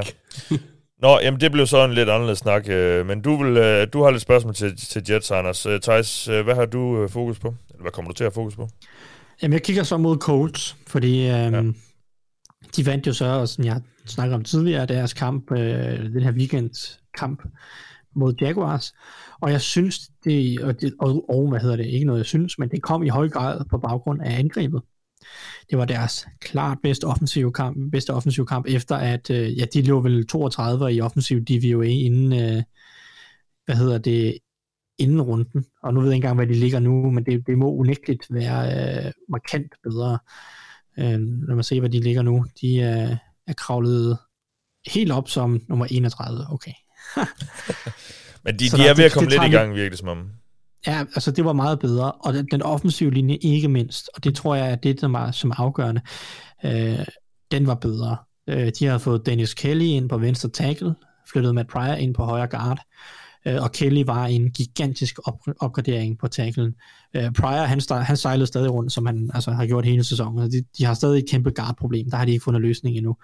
Men, men nu, øh, der var, der var tydelig fremgang at spore sådan, som helheden på den offensive linje. Og det betød, at Matt Ryan lige pludselig fik noget af den tid, øh, som han havde brug for, fordi han er stadig en ret klog quarterback, han er stadig præcis nok, øh, og en dygtig nok quarterback til, når han så får, får forholdene, øh, der er nødvendige, så kan han godt øh, køre et fornuftigt angreb, og det så vi så især i Michael Pittman, øh, som, som blev fodret øh, hæftigt, men vi begynder også at se nogle andre spillere, som Alec Pierce begynder at, at gøre mere væsen af sig uge efter uge. Så jeg synes, det angrebet er på den rigtige retning, og, og det glæder mig til at se, om de kan bygge videre på, om de vil få styr på deres angreb og deres offensive linje ikke mindst, og det, det synes jeg, at vi har et spændende matchup i den her uge, også meget afgørende selvfølgelig. Øh, divisionsopgør mod Titans. Øh, Øh, Titans, som jo også kæmper lidt med at finde ud af, hvordan den defensive linje bedst fungerer, efter at Harold Landry blev skadet inden sæsonen. Uh, Jeffrey Simmons er stadig et bedst. Han kunne godt få ret mange snaps over for Matt Pryor, eller hvem end der starter på den højre guard. Det er interessant at se, om de kan, om, om det kan ødelægge hele Coles-angrebet. Altså om Jeffrey Simmons kan det. Um, og ellers så se, hvem der ellers, om den her, om Titans kan skabe det pres, der skal til øh, for at vinde den her kamp, som jo i høj grad kommer til ligesom at sætte tonen tydeligt i, i NFC South.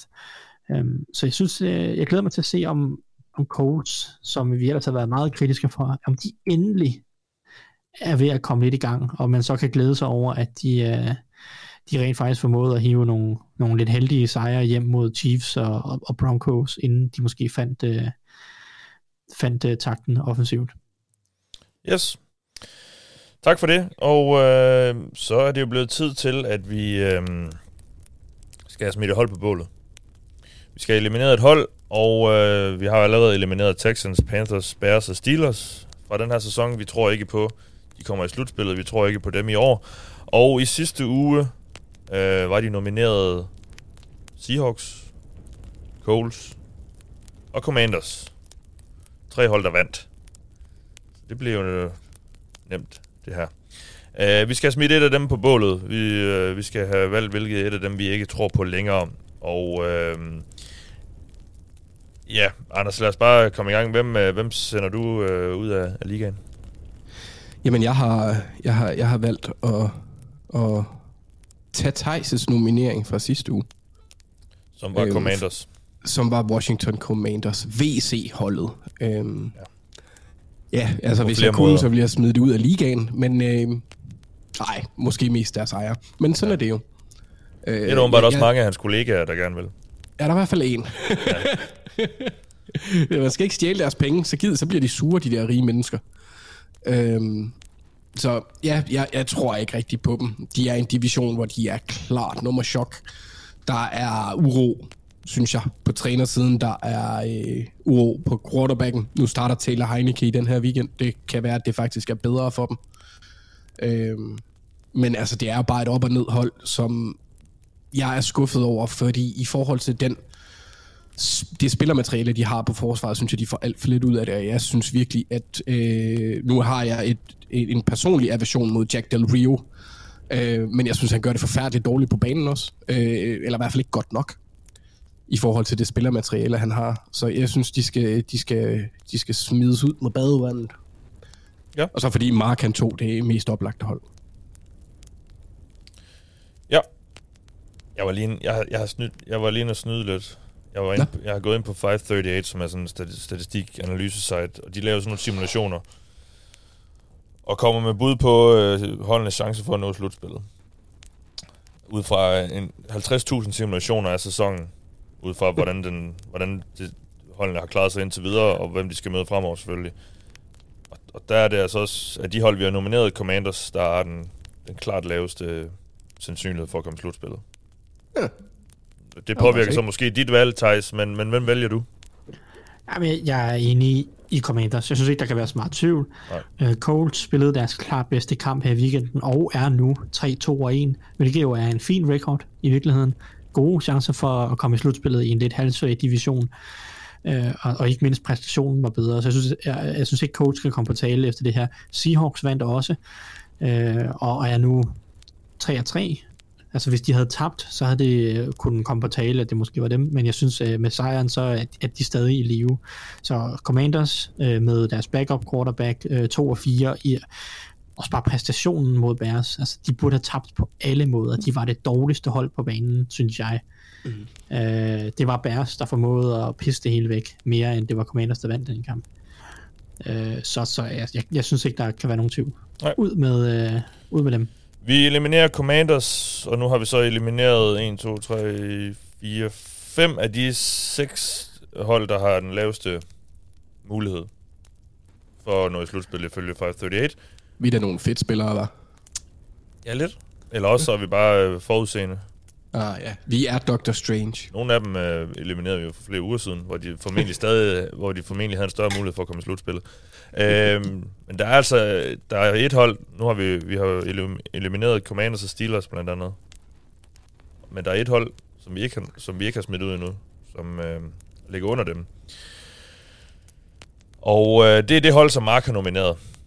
Fordi Mark er jo øh, ikke med, men vi har fået øh, nogle forskellige ting fra ham jo, øh, sådan så vi kan, vi kan fortsætte med det, vi gør. Og han har altså nomineret Lions. Og de ligger med også ret lav sandsynlighed for at nå i slutspillet. Men hvem nominerer I andre? Anders, hvem nominerer du? Ja, jamen altså, jeg, jeg var meget, meget, meget tæt på at, øh, hvad hedder det, at gå med Cardinals for at være lidt kontroversiel. Men nu er du gået ind på 538, så nu, nu nominerer du et andet hold, eller hvad? Nej, nej, men altså et eller andet sted, jeg synes, det er noget råd.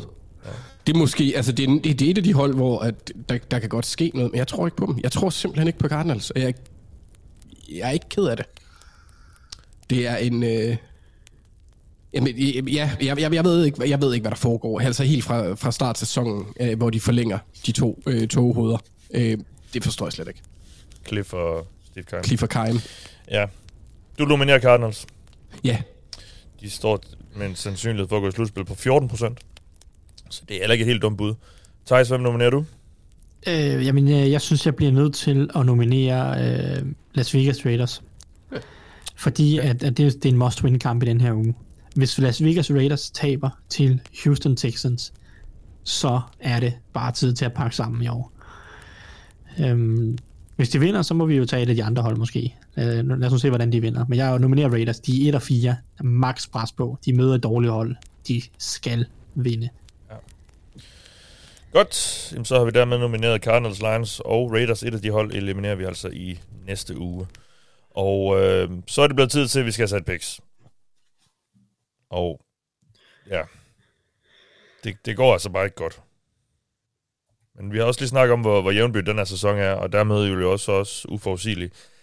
Og det er den så sandelig også for os, fordi vi kan slet ikke finde ud af det nærmest.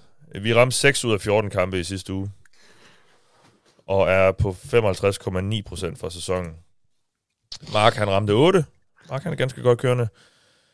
Jeg ramte 7, det gjorde du også, Anders, og Thijs, du ramte 6, ligesom vi så også gjorde i det ovale kontor. Vi havde tydeligvis sat på en forkerte hest der. Og øhm, det gør altså nu, at i vores interne konkurrence fører Mark med to kampe ned til Anders. Der har to kampe ned til Tejs. Og så er der så lige mig, der har fire kampe op til Tejs. Så jeg er så otte kampe efter Mark. Men Thijs, det er et race mod bunden for os lige nu. Ja. Og det var en tung uge. Jeg tror, at i de tidlige vinduer der, der ramte jeg én kamp. Ja. Og det, øh, det gjorde lidt ondt Ja. at sidde og følge med i. Det gjorde det. Og øh, vi plejer jo også at hylde den, der har været bedst i Dogligaen, men inde på Pix.dk, jeg kan ikke lige få lov til at få en, en rundestilling for u 6 af en eller anden årsag, det ved jeg ikke lige hvorfor, men øh, vi kan så hylde vedkommende, der fører øh, samlet, og det er Mathias Fode Pedersen, som øh, faktisk også er nummer 3 af alle på Pix.dk. Øh, så han er ganske godt kørende, Mathias. Men lad os se, om øh, vi kan få rettet lidt op på det. I denne uge, det føler jeg, jeg siger hver uge næsten. Øhm, nu, har jeg så, nu har jeg så ikke været med hver uge, men ja, vi er stadig bedre end mønten, ikke? Altså, marginalt. Æben med mønten er vi kun lidt bedre end. Mark, øh, jeg har fået Marks valg, og han har så faktisk lige ændret et her til morgen, og det var i Thursday Night-kampen. Der havde han først taget Saints, så nu har han så ændret det til Cardinals. Og Thijs, hvem, øh, hvem tager du der? ja, det er et helvedes godt spørgsmål. Øh, den, er, den er svær. To hold, der man kunne nærmest have nomineret begge to til vores øh, elimineringskamp. Taberen er, Ja. ja. er, er i big trouble. Jeg har også taget Ja, Cardinals, bare for god skyld. Ja. Jeg, jeg er virkelig bekymret for Kyler Murray og hans, hans niveau. Og Mm. om det er hans skyld, eller Cliff Kingsbury's skyld, eller hvem, hvem skyld det er, receiverne, jeg er ligeglad. Øh, Jeg er bekymret for hans niveau og det her angreb. Øhm, jeg, øh, jeg går med Cardinals alligevel. Jeg ved ikke hvorfor, men jeg har, jeg har bare meget svært ved at vælge Saints lige Ja. for tiden. Ja. Anders? Jeg tager Saints. Du tager Saints, okay. Ja. Den eneste, der går med Saints, vi tager øh, Cardinals i dog-regi. Ravens mod Cleveland. Der har Mark taget Baltimore. Anders, hvem går du med? Ja, jeg synes det. Jeg, jeg, tager, Ra- ah, jeg tager Ravens. Ja. Vi skal vinde den kamp. Thijs? Ja, men jeg tager også Ravens af den simple grund, at Browns forsvar ser rigtig tungt ud. Ja. ja. Øh, og, og, og det er bare ikke, ja, det, jeg tror, de får store problemer med, med Ravens angreb. Så. Ja. Jeg er bare nervøs for, at Ravens de bliver ved med at slå sig selv. Ja. Panthers mod Tampa Bay Buccaneers. Øhm, jeg har taget Bucks, det har Mark også. Thijs, hvem tager du? Ja, det, det gør jeg også. Det var en fadese, at de tabte i weekenden, men altså, Panthers er endnu dårligere end Steelers. Det kunne det kunne lade sig gøre. Ja. Anders? Ja, jeg tager også Bucks. De kan ikke, de kan ikke tabe to af den slags kampe i streg. Nej. Bengals mod Falcons. Anders? Uh. Jeg tror, jeg tager Falcons. Ja. Er det første gang, jeg vælger mod Bengals i år, tror jeg næsten? Mm, nej, i sidste uge, forrige uge gjorde du også, øh, da de mødte øh, Baltimore. Åh, oh, ja, ja, men det skulle jeg Men udover det, så ja. Ja. Ja, du tager, øh, du tager Falcons. Thijs, så afgør du det, fordi Mark har taget Bengals. Det har jeg også selv. Jamen, øh, puha, den er meget vanskelig. Der, der, det kunne have været fedt at tage det matchup, der hedder Jamar Chase og AJ Terrell. Øh, det overvejede, kunne man overveje. Nu tog jeg jo så en, et andet matchup i den kamp, øh, som er Falcons løbeangreb. Ja. Øhm, fordi Terrell har egentlig opgivet en del touchdowns i år, og har altså har nogle svære opgaver typisk i løbet af en kamp, og han får så opgaven af Jamar Chase, der så er eksploderet her i weekenden mod Saints. Øhm, jeg, jeg tager Falcons. Let's go. Ja, man bliver nødt til at stå ved, at, være, at man, at man er Arthur Smith uh, believer. Ja, okay. Vi går med Falcons. Dallas mod Detroit. Thijs, du kan få lov at starte. Øh, der var så et andet matchup, som jeg overvejede, og det er Demarcus Lawrence mod, og, og Micah Parsons mod Penny Sewell. Øh, mega fedt matchup, fordi Penny Sewell har været et monster på højre tackle i år. Øh, det her top 10-valg fra, fra 2021, som Lions tog. Øh, Ja. jeg, jeg har så meget lyst til at tage et opsæt her. Og jeg må ikke, at Mark har taget opsættet. Øh, Nå, han har taget Dallas. har, Og Dak er tilbage. Jeg er så bange for øh, det her Dan Quinn-forsvar mod en Jerry Goff, øh, og der har det med at have det meget svært med sådan nogle aggressive, blitzende, gode defensive linjer og sådan nogle ting. Øh, Og, og så Dak Prescott jo måske formentlig tilbage, så øh, må ikke, at, at Cowboys tager den. Du tager Cowboys. Anders? Ja, det gør jeg også. Øhm, jeg har lyst til at tage Lions, men det havde jeg også, da de mødte Patriots. Så. Ja, jeg har også taget øh, Dallas. Jaguars mod Giants. Tom Coughlin Bowl nærmest. øhm, Mark har taget Jaguars. Jeg har taget Giants. Jeg synes nærmest ikke, jeg kan, jeg, jeg kan tillade mig at blive ved med at vælge imod dem. Thijs, hvem tager du? Det bare, ja, jeg, går, jeg går sgu også med Jaguars. Der er sådan Ja. noget over, at øh, nu har, nu har Giants, nu øh, ja. tvivlede vi på dem, og så har ja. de vundet to år i træk øh, over Packers og Ravens. Ja. Ja. Så nu møder de et hold, som sådan har en lidt lavere status, og så, ja. så, så, så, ved, så tager de måske 3% af, mens Jaguars er pisse trætte af at have tabt. Ja. Det er bare sådan noget, det er sådan Ja, noget, hvad, ja, ja, ja. så jeg tager Jaguars, tror jeg. Ja, jeg har det faktisk helt på samme måde, og, men der er bare et eller andet, der siger mig, at jeg synes heller ikke... Også, for, også fordi, at Giants bliver ved med at vinde de her tætte kampe. Det kan Ja. simpelthen ikke, altså der er, uh, regression is coming. Altså, Ja, jeg ved sgu heller ikke lige, om jeg står fast, faktisk. Så- som man siger i Game of Thrones. Øh, ja. Ja, det er regression. ja. Anders? Åh oh, ja, men jeg har det ligesom dig, Mathias. Øh, det er den gamle mathias fælde Jeg skal se det, før jeg, før jeg tror det, at Giants de taber. Agtigt. Øh, for de Ja. bliver ved med at vinde. Også i kampe, de absolut ikke burde vinde. Altså, i Ravens-kampen, der bliver de jo outgained. Altså, Ravens har dobbelt så mange yards, som de har. Ja. Øh, holder Saquon til under 100 yards fra scrimmage, og Daniel Jones var ikke yderligere. Nej, ved du hvad, jeg tager Jaguars, fordi det var altså Ravens, der slog sig selv mere, end det var Giants, der vandt. Du tager Jaguars? Ja. Ja. Ja, jeg ved sgu ikke, om jeg holder fast faktisk i Giants. En god mulighed for at indhente os. Indtil videre gør.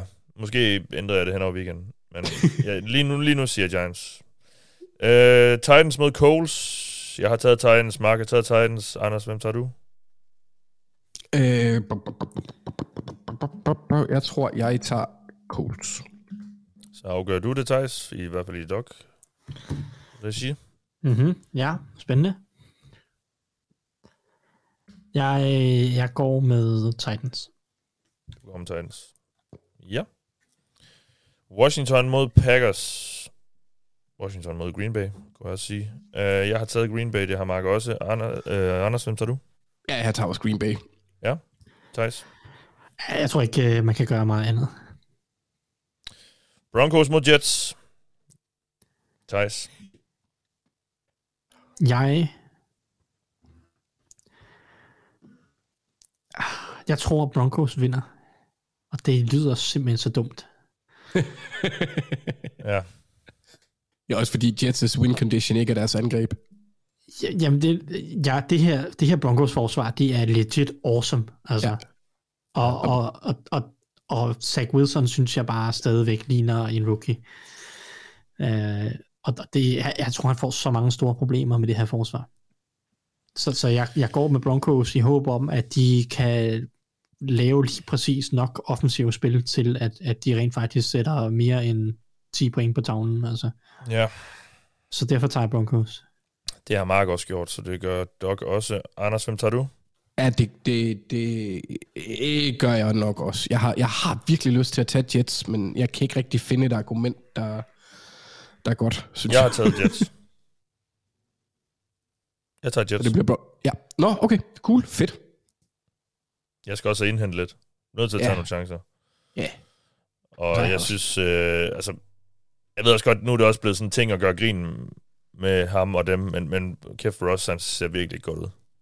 Nej, så er spørgsmålet, hvor meget han er hæmmet af den der skade, øh, eller de skader. Ja. Øh, og det har jo også en effekt. Man kan jo, det er lidt sjovt, synes jeg, med Russell, fordi det, det kommer i momenter, der er der nogle af de der drives, der er ret gode, men ja. altså, han virker, virker langt fra den gamle ham. Altså, den der escapability, man snakkede om, den har han ikke længere. Jeg synes, hans bevægelse i lommen ham er, er mangelfuld. Den, det, den er der kun i glimt, hvor det sådan, han ligner en veteran quarterback. Så jeg, er så jeg er lidt bekymret for deres. Ja, ja. Nå. Øh, og der er interne issues med øh, efter, efter weekenden, hvor Melvin Gordon har været ude og undre sig. Ja, de har vist fået sig en snak, så han øh, starter vist mod Jets. Øhm, vi, øh, I har alle sammen taget Broncos, så det gør vi også i dog regi. Jeg tager Jets. Øh, Raiders mod Houston. Thijs? Jeg går med Raiders. Ja, Anders? De gør jeg skal også. vinde. Ja, Ja, lige præcis. gør vi alle sammen. Chargers mod de- Seahawks. Øh, Anders? Øh, jeg tror faktisk, jeg tager Chargers. Nej, Seahawks, undskyld. Seahawks. Du tager Seahawks. Thijs? Så afgør du det. Mark har taget Chargers. Okay. Ja, øh, en ting, jeg er bange for, hvis jeg er Seahawks, det er Chargers' play action, fordi Seahawks har været meget dårlige mod play action. Men omvendt har Seahawks angreb også bare været godt. Men øh, jeg går med Chargers. Øh, in, in Justin Herbert, we, we trust. Yes. Øh, rem- Gino hater. Hvad tror du, Mathias? Jeg tager også taget Chargers. Øh, rematch af Super Bowl 54, 49ers mod Chiefs. Jeg har taget Chiefs, det har Mark også. Thijs, hvem tager du? Jeg går også med Chiefs. Hvis nu, at det her for Niners forsvar bare lige øh, ikke havde alle de her skader, og de bare kørte på fuld banjo, øh, så kunne jeg godt have været fristet. men øh, men øh, jeg, øh, jeg siger Chiefs. Anders? Det gør jeg også. Ja. Fuld banjo. Det er bare lidt sikkert, du gik med, med Seahawks før, ikke? Jo, jo, jo. Ja, ja godt. Jeg, ja, og, ja, og jeg har også taget Colts. Der er, den er ikke helt god. Det kan jo sagtens være, det er. Man ved aldrig i den her sæson. Uh, Dolphins mod Steelers. Både Mark og jeg har taget Dolphins. Hvem tager du? Øh, jamen, øh, jeg tager Steelers. Hvorfor ved, ikke? vi, ved vi, hvordan det ser ud på quarterback for Miami? Ah, det må jo blive Tua, ikke? Han er klar igen nu, og det, ja. det var han også allerede i weekenden, men nu gav ja. de ham lige en uge mere. Ja. Nu jeg tænker, det snakket, bliver Tua mod Pickett, ikke? Okay. Du har snakket lidt om, om frauds tidligere nævnt Vikings. Miami var der også et rimelig godt bud. Ja, nu må vi se, når Ture kommer tilbage, om de så genfinder noget, men, men det her forsvar har også sine, sine solide problemer, Jamen, og jeg, også ser ud til at savne øh, Brian Flores øh, rigtig meget. jeg synes bare ikke, at det var på grund af Tua, at, at de lykkedes så meget. Ah, okay, nu skal jeg heller ikke være så ondt med ham. Det var det lidt. Han var Nej, også altså, god. han var en del af det. Det var et godt orkestreret angreb, sådan som ja. helhed, ikke? Um, men ja, jeg synes, øh, deres forsvar er jo 25 i DVOA med det 31. Altså det næst dårligste kasteforsvar i ligaen. Øh, det, det, det er skidt for et hold, som har investeret ret meget i deres secondary og altså generelt måske i deres forsvar også. Jeg tager også Steelers, Mathias, fordi jeg tror på, at øh, øh, joggen, Mike Tomlin, han, øh, han nakker nørden. Ja, vi må se, om Steelers skal holde ud til at spille ned i den der ovn nede i Sydflorida. Brian, Brian Flores, revenge game. Ja, ja. Gud ja, det er Ja. rigtigt, ja. Det bliver lidt interessant at se. jeg har ikke- Fitzpatrick, jeg re- har- revenge game. Jeg har heller ikke Han skide, laver tre interceptions. jeg har Og heller ikke, 40 touchdowns. jeg har heller ikke en skide god følelse med, med Dolphins. Nå. Nej, men det er jo, altså som du sagde, sådan, det, så, den kan man have lidt med alle kampe, ikke? Jo, You, you never know. Patriots Bears. Jeg har Patriots, det har Mark også. Anders, hvem tager du? Ja, Patriots. Belichick, han har været ude med en længere stil om, hvor gode Bears er, så Bears, de får smæk. Det, det gør han kun, når de møder dårlige hold. Eller, Ja. ja. du ved, der, der skruer han lige sådan op for... Øh, Han er rigtig rosende, når han ved, at han kommer til at smadre dem. ja. Thijs? Jamen, jeg tager også øh, Patriots. De ser bedre og bedre ud. Forsvaret, det kører, og angrebet er sådan... De fik Tyquan Thornton tilbage i weekenden. Det gav da lidt. Så øh, ja, ja, det er... Jeg tager Altså Patriots. også, også ret imponerende, når man tænker på den begrænsede trænerstab, og så de, altså, de får det til at fungere med en, hvad er det, fjerde runde ro- rookie. Ja, Det er, jo, det er jo ganske, altså det er jo virkelig flot. Helt sikkert. Og han, øh, men han, er, han er bare... Han, han kan være med mentalt. Ja. Og så længe at øh, presset ikke er værre på ham, og at løbespillet fungerer, og han ikke skal bære alt for meget, så, så skal han nok være en fin quarterback. Men der er ingen controversy. Nej, nej, det, det tror Når jeg Mac han er tilbage, så er det ham. Yes. Og øh, vores Mac, eller Mark, han er også tilbage. Vores Mac. han er også tilbage i næste uge. Det er så tilgængeligt ikke. Øh, Jeg arbejder på nogle øh, lidt dumme tidspunkter i de her uger. Men vi sender jo stadig, så I kan glæde jer til endnu mere fodboldsnak fra os i fremtiden. Også i den omgang, der har du lyttet til mig. Jeg hedder Mathias Bergqvist Sørensen, og med mig har jeg haft Anders Kalsoft og Thijs Juranger. Vi lyttes ved.